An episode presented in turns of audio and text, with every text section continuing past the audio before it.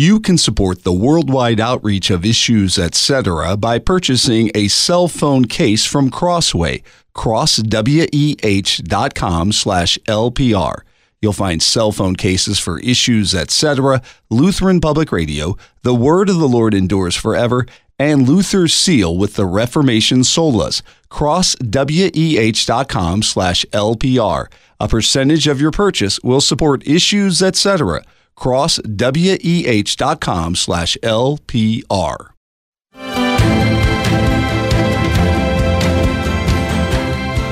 If you don't understand the changes that have happened in the world, then you're not going to be able to make sense of what you see around you. And the end, you might actually disadvantage yourself by taking actions that 20, 30 years ago would have been no big deal, but today might destroy your life. If the body doesn't correspond to one's self understanding, then it's the body that's changed to match what one wills or what imagines one's mind, rather than the mind changing to match the body. That's the gender paradigm. And that's opposed to the Genesis or the biblical paradigm, which honors nature because it also recognizes biological reality. People should not talk about Bible prophecy being fulfilled today. These ancient people groups are not around anymore, they're long gone. It just so happens that other people live in the same territory. Just like every Christian needs a church, Every Christian needs a pastor. That's how the Lord has arranged it. And this, it's between me and the Lord, is a way of kind of cutting off both of those directions the, the, the vertical and the horizontal fellowship that the Lord wants to put us in. Topics you can really sink your teeth into. That's why Iowa dentists love issues, etc. Do you have to come to church to be religious? Why did God create other planets, indeed an entire universe, when we're not using them for anything? Welcome back to Issues Etc., coming to you from the studios of Lutheran Public Radio in Collinsville, Illinois. I'm Todd Wilken. Thanks for tuning us in. Just a couple questions. We'll be dealing with part 21 of our series, Kids Have Questions. Pastor Jonathan Conner joins us. He is pastor of Zion Lutheran Church in Manning, Iowa. Jonathan, welcome back. Thanks, Todd. It's an honor to be with you. The first two questions have to do with heaven and hell. Uh, is that a pretty common subject in the children's questions? Yeah, it's one of the most common questions. I get all the time questions about what's hell like? Um, is is hell really real? Do people actually go to hell? Are, are you are you saying that real people in history have gone to hell? And then questions about heaven and a lot of questions about the new earth. What's it going to be like? What are we going to do there? One from last week was on Will food taste better on the new earth? I mean, these are fascinating questions that the kids, and what I've observed is the more we talk about this stuff, which we should be, it ignites their imagination. They get really curious about what the new earth is going to be like and they get excited about it. So I get these questions every week, all the time. I think they're wonderful and I'm excited to talk about a couple of them today. The first one is hell actually on fire? Yeah, it's a great question. I mean, I, I love the way kids ask this. And, and what I love about it is they will ask what adults are afraid to ask, right? So uh, we'll work through the answer I gave to the child and then I'll dig in a little bit deeper. Okay, first, I say to the child, let's make sure we know what we're talking about when we say hell. Hell, technically, is the place of final punishment for those who have rejected the Lord Jesus. The Bible talks about it in several places. Jesus alludes to it in Matthew 25. Here, here's what the text says there. And this is uh, selected verses out of that chapter. Then he will say, the Lord will say to those on his left, Depart from me, you cursed, into the eternal fire, prepared for the devil and his angels.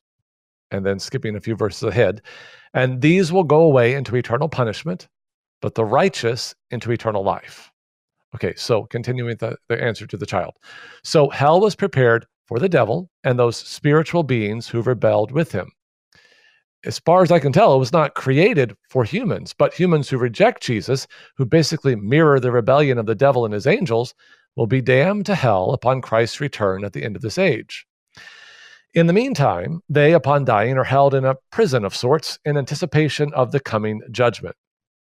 And the Bible has nothing encouraging to say about hell. In the above text, it's described as eternal punishment. In Mark chapter 9, Jesus says, If your eye causes you to sin, tear it out. It is better for you to enter the kingdom of God with one eye than with two eyes to be thrown into hell, where their worm does not die and the fire is not quenched. The Bible describes hell as a place of weeping and gnashing of teeth, as a place of great misery and suffering. It is totally removed from God and his love. Take a look at Matthew 8, and I list uh, several verses where you can find references to hell. But Matthew 8 and Matthew 25, 2 Thessalonians chapter 1, Revelation 20, Romans 2.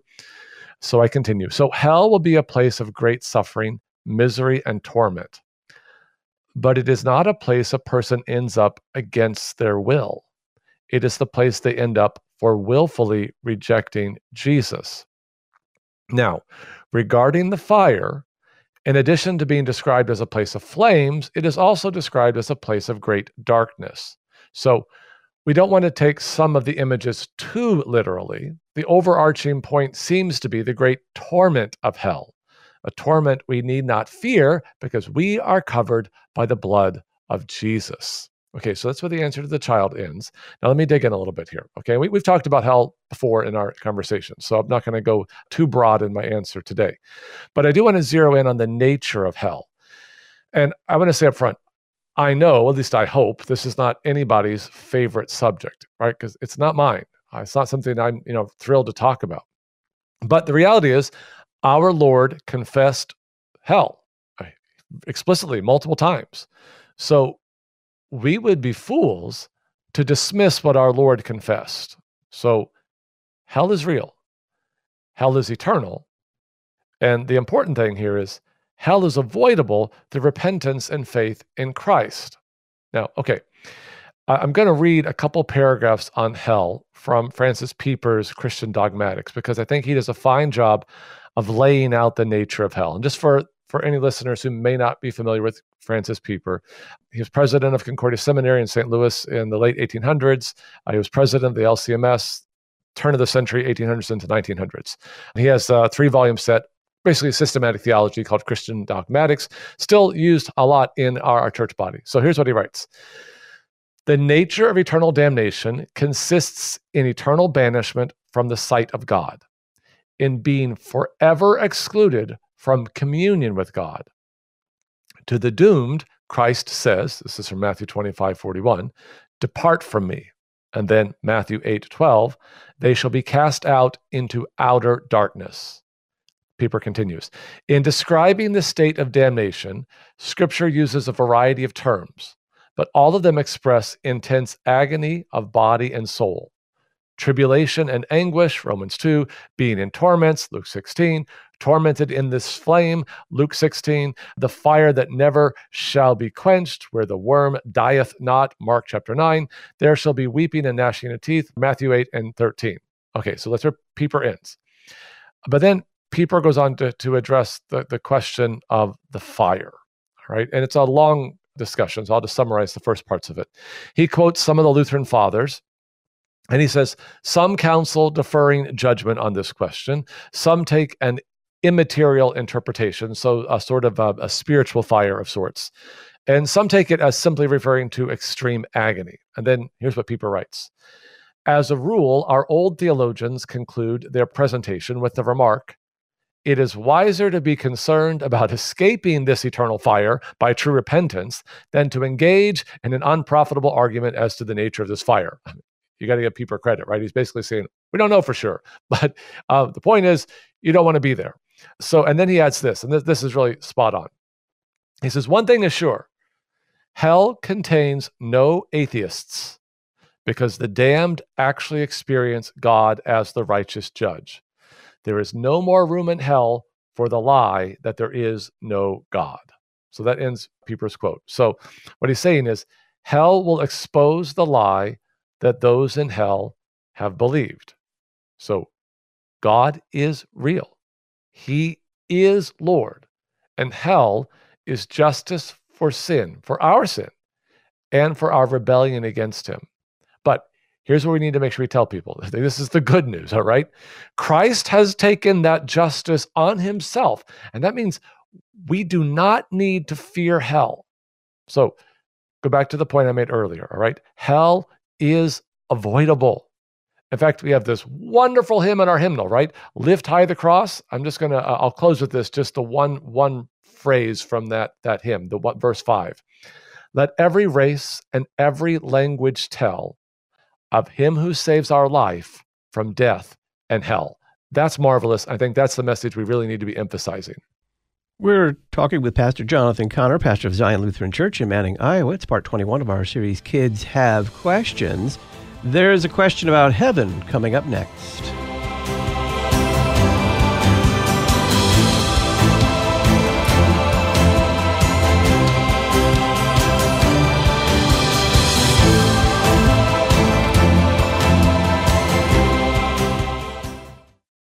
How did God address the Gentile nations through the prophet Isaiah?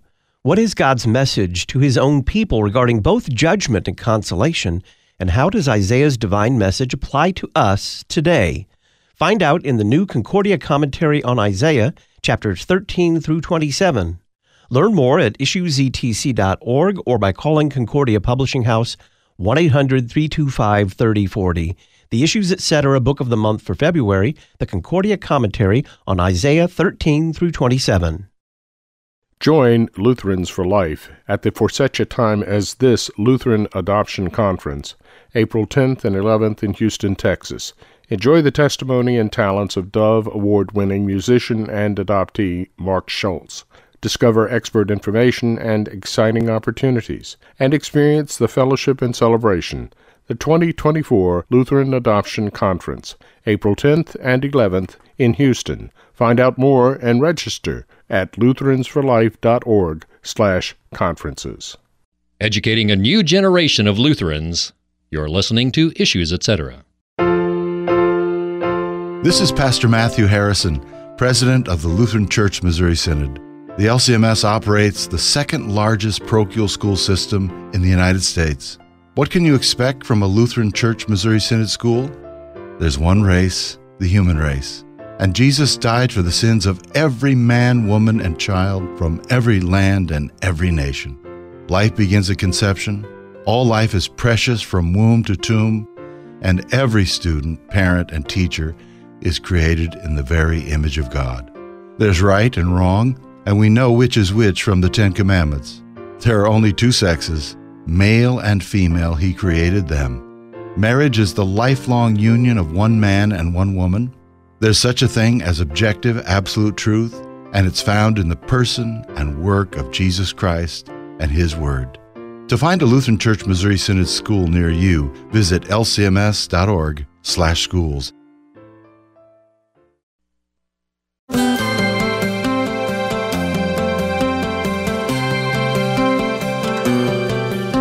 Welcome back. I'm Todd Wilken. This is Issues Etc. We're in part 21 of our series Kids Have Questions with Pastor Jonathan Conner, pastor of Zion Lutheran Church in Manning, Iowa. Speaking of children, the Lutheran Church Missouri Synod operates the second largest parochial school system in the U.S. To find a Lutheran school near you for the 2024-25 school year, visit lcms.org/schools, lcms.org/schools.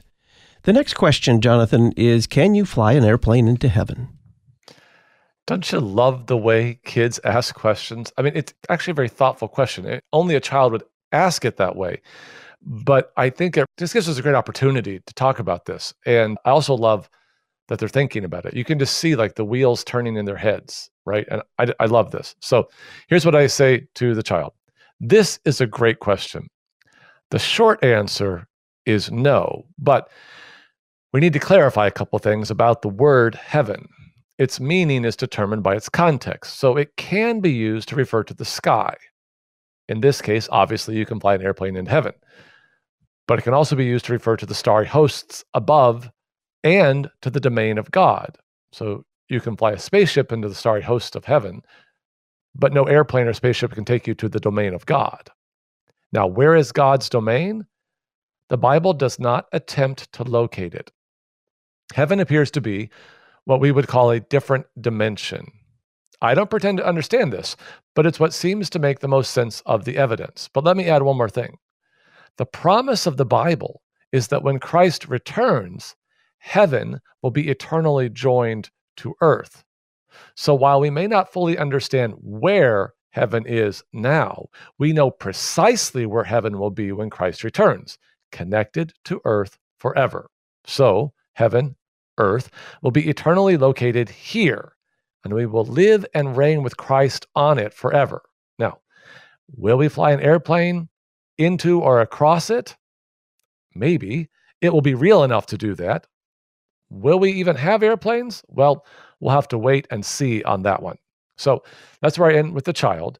And I mentioned to the child, okay, the meaning of that word heaven, as with many of, well, most words, even in English, any language, we have this experience just in regular conversation. But heaven is one of those words where we need to pay attention to context, how it's being used. So, for example, in Second Corinthians 12, Paul mentions a man, which we know he's talking about himself here, who was caught up into the third heaven. So this is what I described to the child. Now I didn't use the term third heaven, but you have the sky or the atmosphere, the, the first heaven. You have outer space, what we would call it, the second heaven, and you have the realm of God, the third heaven. It's that third heaven that we're really trying to zero in on right now. God's realm, God's domain. So I appreciate the way Psalm 113 describes God's domain. It says, Who is like the Lord our God, who is seated on high, who looks far down on the heavens and the earth. So, uh, great, great description. And you have all kinds of verses about heaven being where God's throne is. So, the question is can we fly an airplane there? And the answer is no, we can't. And one of the simplest reasons why is because, if truth be told, we don't know where that is. And I don't even know if where is the right way to talk about it. Because it seems like we're not talking about a geographic location, but a dimension, like I said to the child. And I've looked this up in lots of different resources, reference sources, and so forth, trying to figure this out. I'm just going to quote Pieper again. I just quoted him in the last question, but he has some good stuff to say on this. He says, The location of heaven can no more be fixed than the location of hell.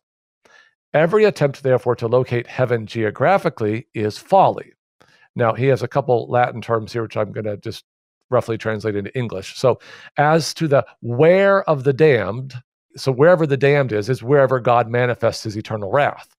So, the where of the blessed is wherever God reveals himself in his uncovered glory face to face. Now, do I find Pieper's answer totally satisfying? No. But I'm not discouraged by it at all. And here's why. When I think about this, and I just want to want to say that these kids' questions they have really forced me to think about this, not just about where heaven is, but even how to conceptualize it. Most of the beings there, we assume, don't have a body. We know Jesus has a body, and we, we know that Enoch and Elijah would have bodies but maybe people get a temporary body there. Because here's what I'm thinking of when Moses and Elijah appear with Jesus on the Mount of Transfiguration, the gospel writers don't say, well, Elijah had a body and Moses was a disembodied spirit. They apparently both appeared the same. So my point is, maybe, and I can't be dogmatic on this, someone may call in or write in and say, hey, that's totally wrong. And I'm certainly willing to be corrected on this one. But maybe we get some sort of temporary body in heaven wherever or however it is. But like I said, even though Pieper's answer isn't totally satisfying to me, it's not discouraging to me because what it does is at least a couple things for me. One, it humbles me because I have to acknowledge I've got three pounds of gray matter in my skull. And now the brain is amazing. And the more we discover about it, we realize just how phenomenal the brain is. But we have to acknowledge it is limited. So on this one, I just have to acknowledge my limitations. And number two, tell you what else it does for me. It awakens a hunger and a yearning to know. How can this not excite us? How can it not awaken our curiosity? And how can your mind not just be flooded with dozens of questions, right? I mean, I, I, would fully hope that all of you run to your pastor this weekend and say, I've been thinking about heaven and I've got a dozen questions. I mean, your pastor would be thrilled, overwhelmed, yes, but thrilled, all right? But there are a couple more things that I want to highlight that I think are so exciting. Number one, this is important. Heaven is where God is, all right? And we have this beautiful gift from Jesus in the Lord's Supper. And we have this beautiful liturgy that helps us confess it. So, right before we sing the Sanctus, really, Sanctus is a phenomenal song, right? It's this amazing combination of heaven's song, right? Holy, holy, holy, and earth's song, Hosanna, Hosanna, Hosanna, into one song, right? I mean, that's brilliant and beautiful. So, right before this, the pastor says, Therefore, with angels and archangels, and with all the company of heaven, we laud and magnify your glorious name, evermore praising you and saying, and then we sing the Sanctus, right? It's, it's beautiful. And this is what we're confessing. This is astonishing. Heaven and earth are overlapping in the sacrament. It's such a marvelous thought. And let me offer just one more thought. I think this is so exciting. And I mentioned this to the child. So we, we've got the Lord's Supper, we have heaven and earth interacting in that moment, in that sacrament. But okay, the great big promise of Scripture is that God is going to bring heaven to earth when Christ comes. And they are going to be joined together forever. I, I think that's such a marvelous thought. So, back to the original question Will we fly airplanes there? Well, I'll say maybe, because here's how I think through that. If man hadn't sinned, would he have eventually invented airplanes? I don't know why not. Will we fly airplanes across the heavens on the new earth? Maybe. The point for now, though, is it will certainly be real enough to do that. We'll just have to wait and see on that one. But here's the thing I want to close with we get to think about this, we get to wonder, we get to imagine, and we get to anticipate and long for the eternal joining of heaven and earth. And personally, I find that so exciting and so hope filled. And I, I suspect, you know, like your opening question about do kids ask these questions often? Well, after we've just sort of worked through some of these questions in the last five minutes, I suspect any any listener who's paying attention has that same feeling of I have a lot more questions. Well, I see that in our kids, and uh, they flood me with questions all the time because when you awake that excitement for heaven and the new earth, I think it just opens this floodgate of, of good questions and curiosity, which I think God would want us to be curious about and look forward to the coming of Christ and the bringing of heaven to earth. I, I think these are good conversations we should be engaging in on a regular basis. How often do we need to read our Bible, and what time do we need to read our Bible? Yeah, great question. I mean, think about this this is a real question from a kid, right? They're asking, well, how often should we read our Bible and, and when should I do that? So let me answer that kid's question first. And I'm going to spend a little time on this because this one's really important. So I say, wonderful question. I love that you're assuming that we need to read our Bible. You're spot on. Now, having said that, the Bible doesn't mandate how often or what time we need to read it. So we can't either. But we can say that we most certainly need to read it because the Bible, time and time again, extols the value and power of God's word for bringing salvation, for forgiving sins, for reshaping our hearts, for teaching us wisdom, for helping us understand the world we live in, for showing us what love is and where truth is found, and on and on. So, the main thing here is that you're reading your Bible. Maybe you read it for 10 minutes before bed. Maybe you read it after supper. Maybe you read it before breakfast. The important thing is that you find what works for you and that you do it consistently. The key here is the consistent reading and the rereading of the Bible. We need to hear it and rehear it over the course of our lifetime. And this habitual act will change us and shape us in amazing and positive ways. But again, the key here is the habit of reading your Bible and thinking about it. The Bible calls this meditating on God's word. So it's a little bit like a cow. The cow takes a bite of grass and then chews on it and chews on it and chews on it. That's what we do with the Bible. We take a bite of the text, so to speak, and then we chew on it. We think about it throughout the day. And we do this our whole life long. And not only do we discover amazing things in God's word that we would never have discovered otherwise, but we discover that the Bible changes us, that it makes us into a new kind of human that Jesus has called us to be. So here's my challenge for you don't set any huge goal about reading the Bible in a set amount of time. Instead, enjoy reading your Bible a little at a time for the rest of your life. Don't worry about any arbitrary number or time. Enjoy the process. So that's where my answer to the child ends. Now let me spend some time expanding on this because this this is really really important. The point is not a rigid time of the day or amount of time. The point is to celebrate the act of reading the text and the act of meditating on it. So maybe that's 5 minutes. Maybe it's 20. But I think too many of us have this idea that I've got to read my Bible for 30 minutes a day. Now, it's not bad to read your Bible for 30 minutes a day, but it misses the joy in the reading and the meditating. So, my point is this sometimes we set up these sort of lofty goals, like reading our Bibles for 30 minutes a day, and then we hold it over our heads either as a mark of pride because we we accomplished it which no really think about that. There should be some red flags all over the place if we're taking pride in our accomplishment of reading our bibles like we're missing the missing something there all right? Or what's more likely to happen is that we will fall short of our lofty goal and then we're going to feel guilty and we're going to think things like i'm a bad christian. And then guess what we'll do? We'll just give up on reading the bible altogether. So here's what I want uh, this child, but but really for all of us, for all me, my, myself, for for all our listeners to get is this: throw out the goal. Just throw out the goal. Hone the habit. Now we're going to have to be intentional about the habit, like where we put it in our day. But the point isn't going to be hitting some lofty goal, like 30 minutes a day, seven days a week, sort of thing. The point is enjoying the word the point here is delighting in the process, in the actual reading of the text, in meditating on it. So, no guilt if you miss a day. Don't do that. Just pick it back up the next day and enjoy it.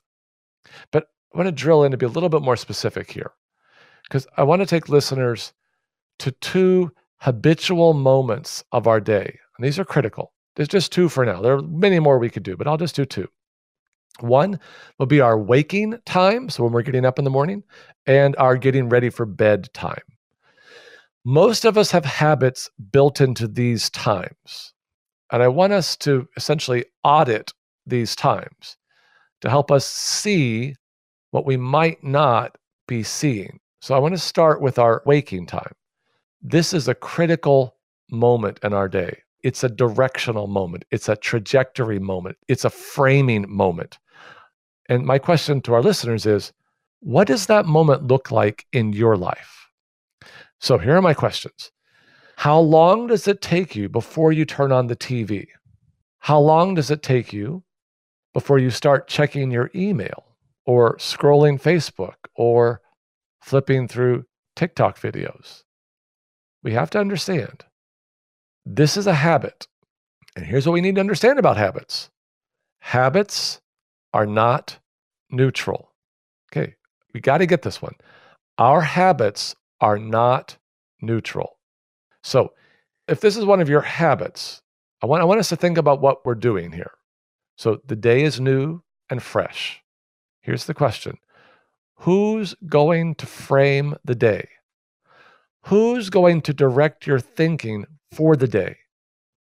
If TV or TikTok or Facebook is one of the first things you do in your waking moments, then you are inviting them to tell you what is good and right and true and beautiful, to tell you what you should pursue, to tell you where you should find your worth, to tell you what should give you a reason to live. You're basically saying this Facebook, please catechize me. TikTok, would you please catechize me? You political babbling heads, please catechize me. Now, of course, we would never really say that out loud. We know better. But our habits are saying that. So our head knows better than to say that, right? Like I said. But here's the thing our heart won't follow our head. Our heart will follow our habits because we are our habits. So let's think of it this way just a simple phrase word before world. Word before world. We need to be catechized by the word. We need to hear what God believes is good and right and true and beautiful. We need to hear what God says about us, how God justifies us and gives us a reason for living. And like I said a minute ago, this does not have to be a hugely time consuming thing. That is not the point. The point is for all of us to take our habits seriously. And the point is to understand how habits shape us. It's to understand that our heart will follow our habits because habits order our desires, and we will follow after, we will pursue what we love. So that waking time is a critical time. And I would encourage our listeners to give that waking time some serious thought, and you may need to restructure it. Now, I also want to encourage us to look at the closing moments of our day with the same intentionality, right? Too many of us let the world offer us our final thoughts of the day. We let the world defeat us its version of the good, the right, the true, and the beautiful. And like before, none of us would ever say, you know, I really want to fall asleep with Sean Hannity's voice just echoing in my mind. I really want Laura Ingraham and Jesse Watters to catechize me in the good, the right, the true, and the beautiful. I mean, I really want to dream about Mr. Beast or let Addison Rae or Charli D'Amelio captivate my imagination and set the trajectory of my life. I mean, as Christians, we would never say that. But our habits betray us, and our hearts will follow our habits. So, like I said, we don't want to set up these sort of rigid and lofty goals that will leave us feeling guilty when we don't achieve them or prideful if we do.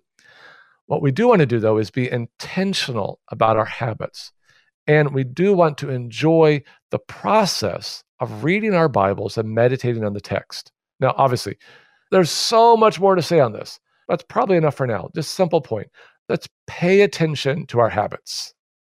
Pastor Jonathan Conner is our guest. It's our series Kids Have Questions. The next question I heard from someone that you don't have to come to church to be religious. Is this true?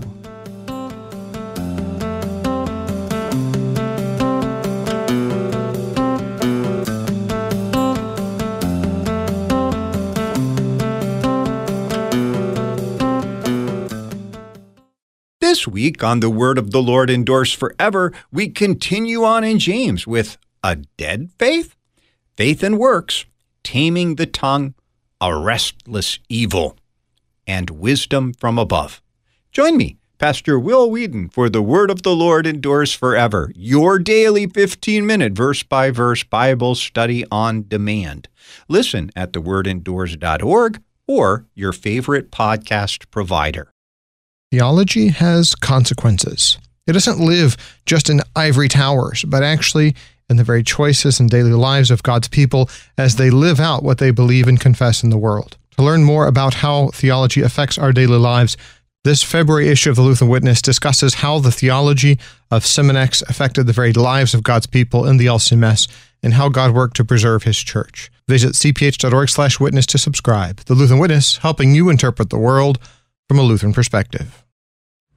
A number of people have asked about Ad Crucem's process to order our faux stained glass window clings. It's easy.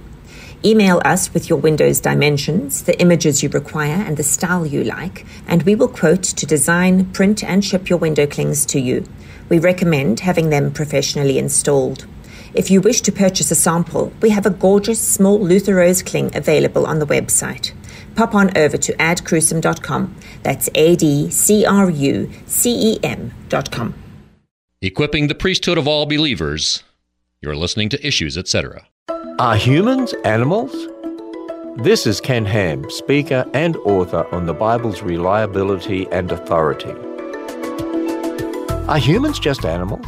Well, that's a popular belief, but that's not what the Bible teaches. You see, that comes from the idea that humans evolved from ape like creatures. But God's Word says humans are different from the animals. We're made in God's image. No animal bears God's image, only humans do. And the Bible says mankind was given dominion over creation, including the animals. We aren't like them, we have dominion over them. And when Adam named the animals, he realized there were none like him. So God created a woman, Eve, just for him. No, humans aren't just animals, and we didn't evolve from them. We're specially made by God in his image. There's so much more to discover when you visit us at AnswersRadio.com. Find answers to your questions about science and the Bible at AnswersRadio.com.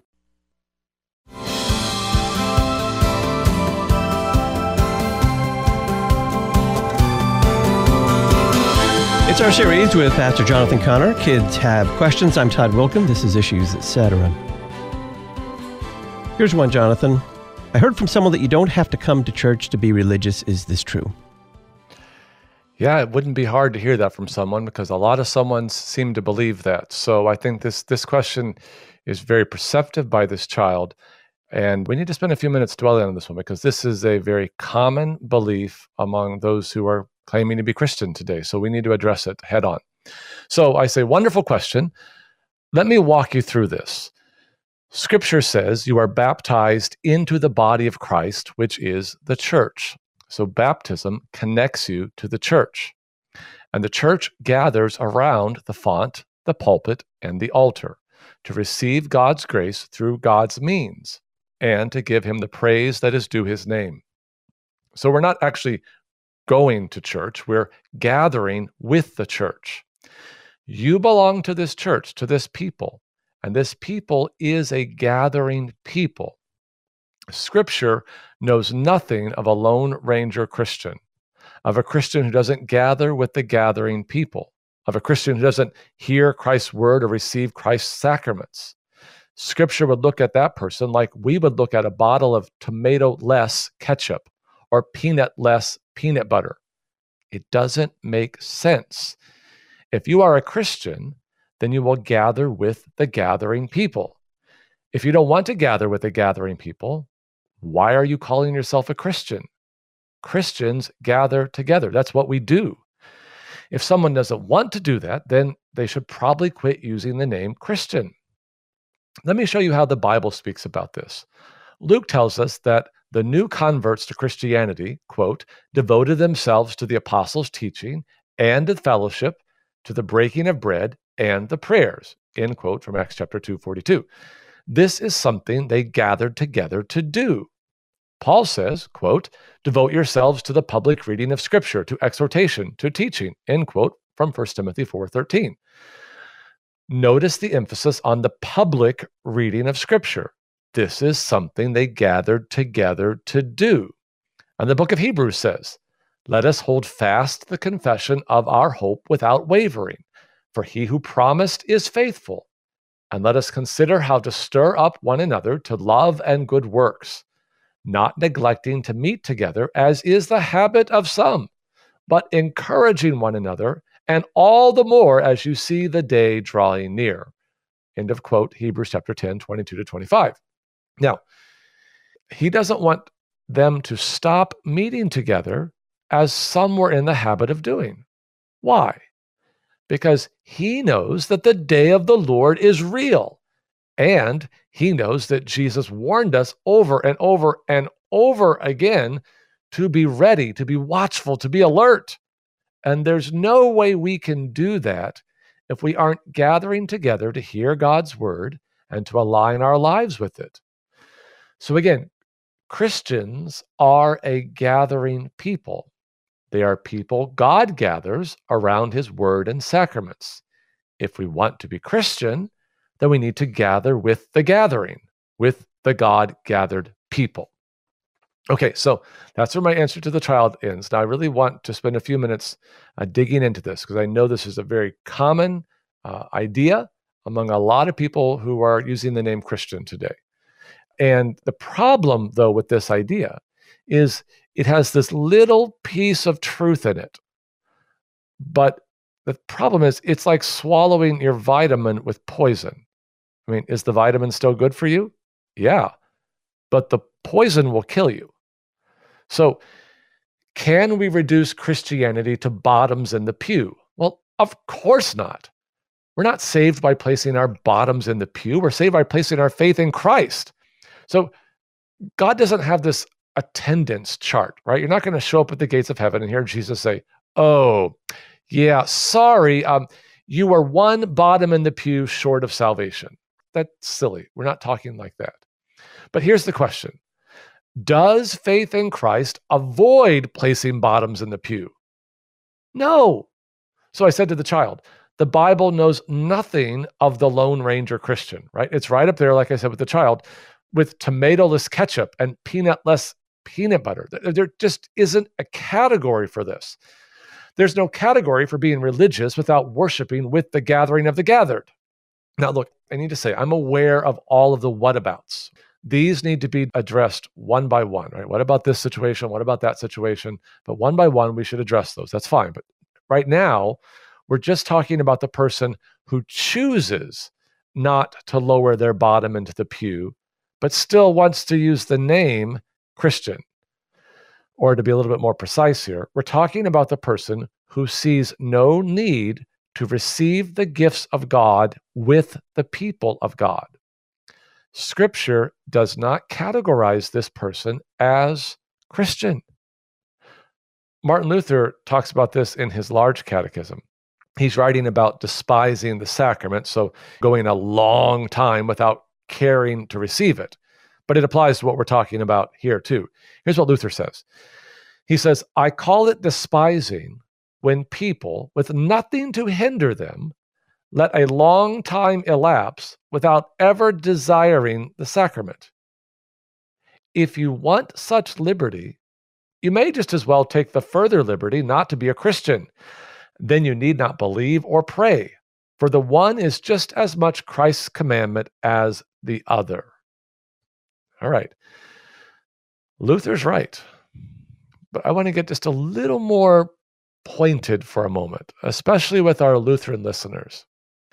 This idea of not needing to, quote unquote, go to church to be religious this reflects an emaciated understanding both of the church, because, like I said to the child, you don't go to church, you gather with the church, but it's also an emaciated understanding of worship.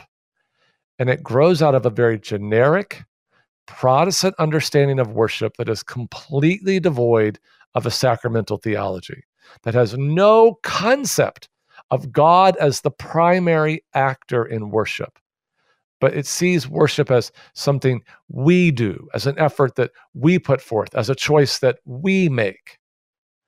This is not Lutheran theology, and this is not biblical theology. So I want to quote two books here to make my point.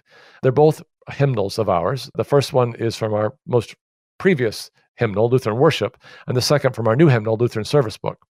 I'm just going to pull a couple excerpts out from the front of the hymnals to make my point. So, first from Lutheran worship Our Lord speaks and we listen. His word bestows what it says. Faith that is born from what is heard acknowledges the gifts received with eager thankfulness and praise. The rhythm of our worship is from Him to us, and then from us back to Him. He gives the gifts, and together we receive and extol them. Okay, so that's where the first quote ends. Let me now go to Lutheran Service Book. Our Lord is the Lord who serves. Jesus Christ came into the flesh, not to be served, but to serve and give his life as a ransom for many. And then skipping forward, our Lord serves us today through his holy word and sacraments. Through these means, he comes among us to deliver his forgiveness and salvation, freeing us from our sins and strengthening us for service to one another and to the world. At holy baptism, he puts his name upon us, pours his Holy Spirit into our hearts, and rescues us from sin, death, and the devil. Through holy absolution, he pronounces his forgiveness again and again, with his holy word, written in scripture and preached into our ears, he daily proclaims his abiding love for us through all the joys and sorrows of life in this world.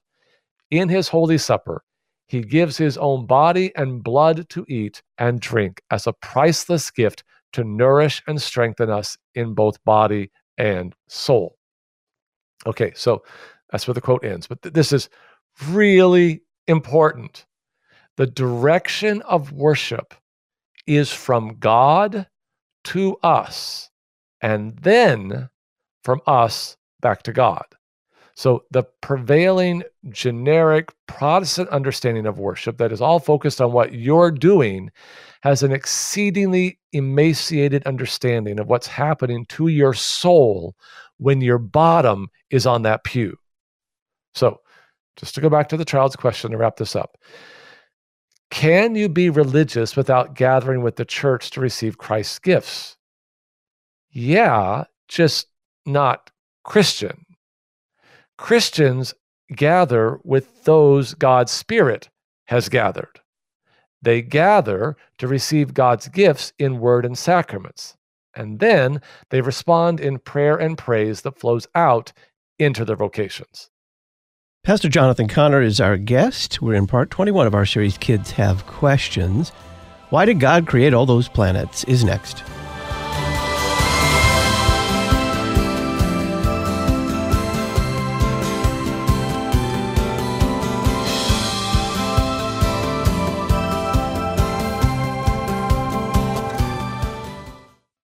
You can support the worldwide outreach of issues, etc. by purchasing a cell phone case from Crossway, crossweh.com slash LPR. You'll find cell phone cases for issues, etc., Lutheran Public Radio, The Word of the Lord Endures Forever, and Luther's Seal with the Reformation Solas, crossweh.com slash LPR. A percentage of your purchase will support issues, etc., crossweh.com slash LPR. Psalm 144:1 Blessed be the Lord my rock who trains my hands for war and my fingers for battle. Those serving in the armed forces want LCMS chaplains. We need courageous pastors to bring the gospel and sacraments to those protecting our nation, along with wise counsel and the peace found only in Christ Jesus. If you are between the age of 26 and 43 and have a heart for ministry in the armed forces, call 314-996-1337 or email lcmschaps at lcms.org. Your daily Lutheran Bible class. You're listening to Issues, etc. At Memoria Press, the Simply Classical curriculum is specifically designed for students with significant learning challenges. This complete program includes everything you need for a school, self contained classroom, tutoring, or homeschool to make a classical Christian education accessible for any child. To learn more, visit us at simplyclassical.com and use the coupon code LPR24 at checkout. Simply Classical, a beautiful education for any child.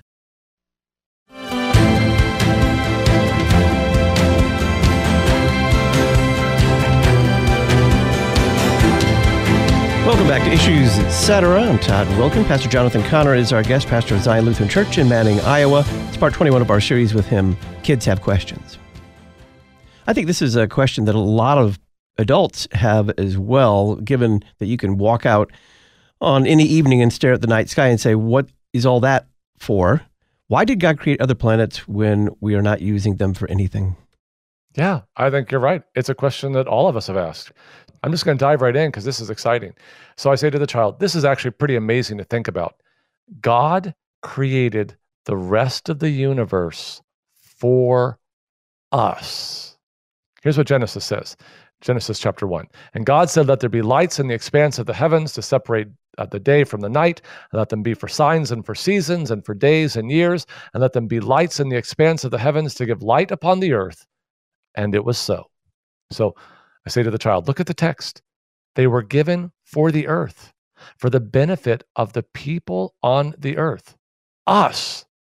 So we use these heavenly bodies to mark seasons and signs or, or, symbols for understanding the heavenly beings that God has created to assist him in his governing the universe. But you're right.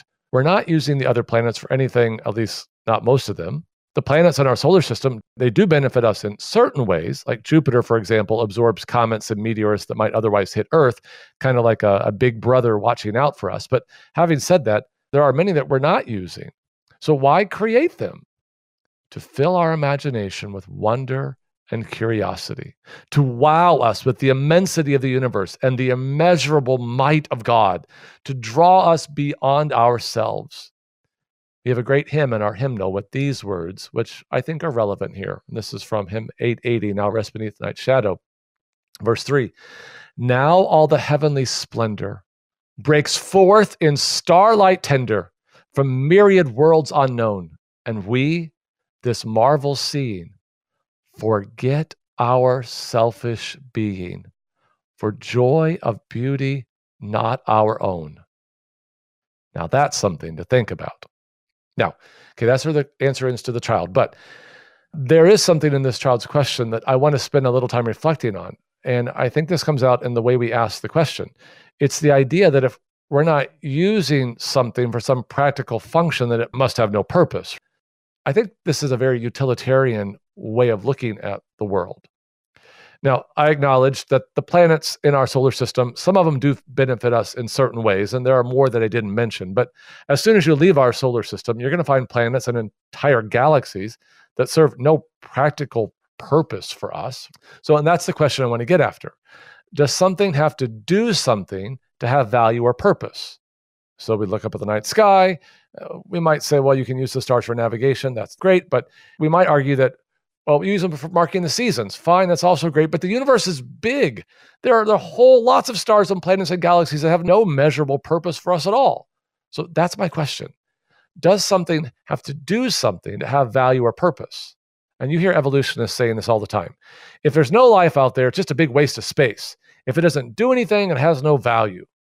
So the planets and the stars, I mean, they can't open a can, they can't tighten a bolt, they can't measure tire pressure or blood pressure or mix your smoothie.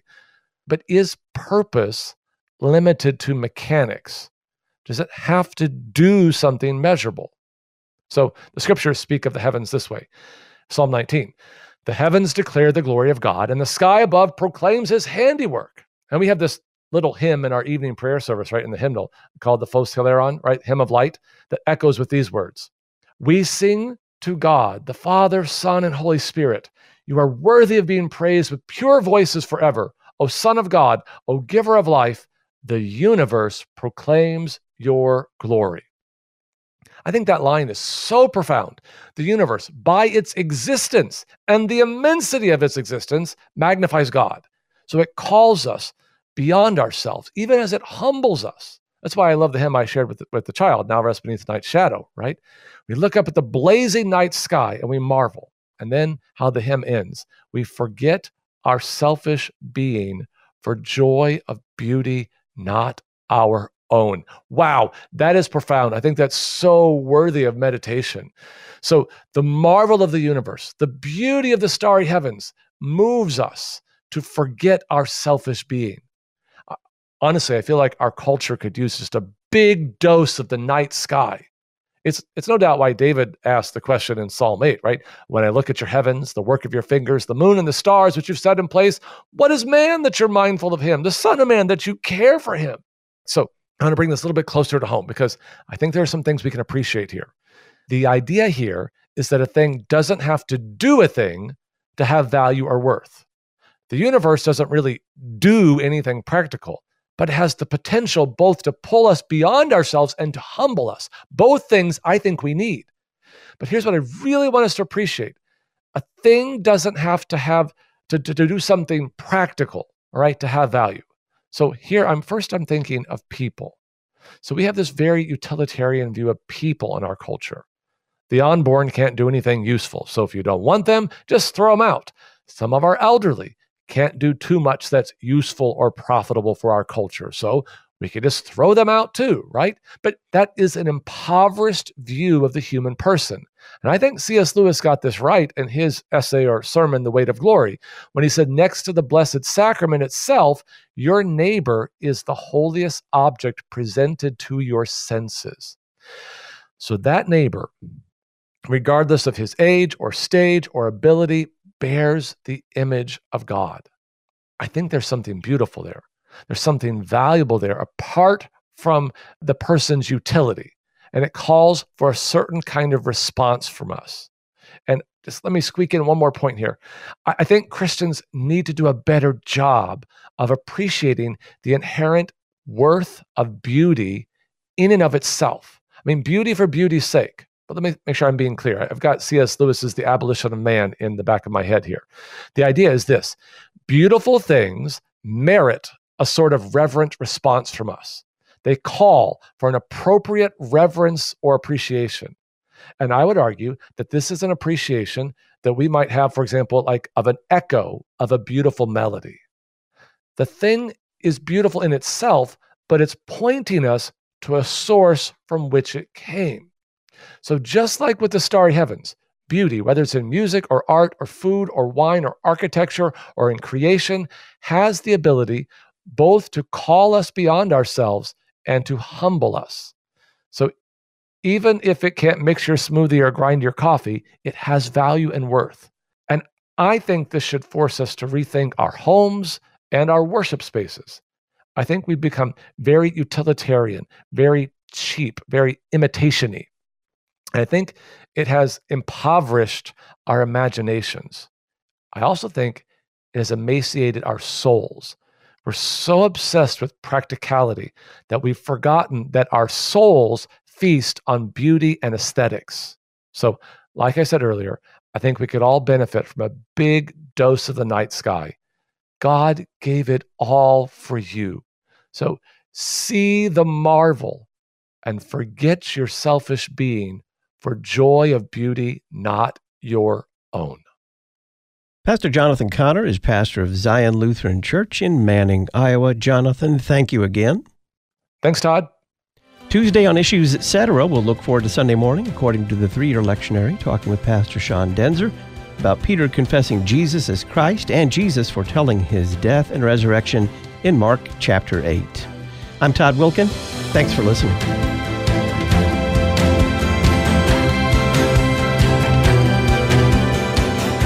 Listen weekday afternoons to Pastor Todd Wilken and guests on Issues Etc. Issues Etc. is a listener supported program. Your financial support is vital for the continuation and expansion of this worldwide outreach. Our mailing address, Issues Etc., P.O. Box 83, Collinsville, Illinois 62234. Box 83, Collinsville, Illinois 62234. You can also donate at our website, issuesetc.org. Issues Etc. is a production of LPR, Lutheran Public Radio.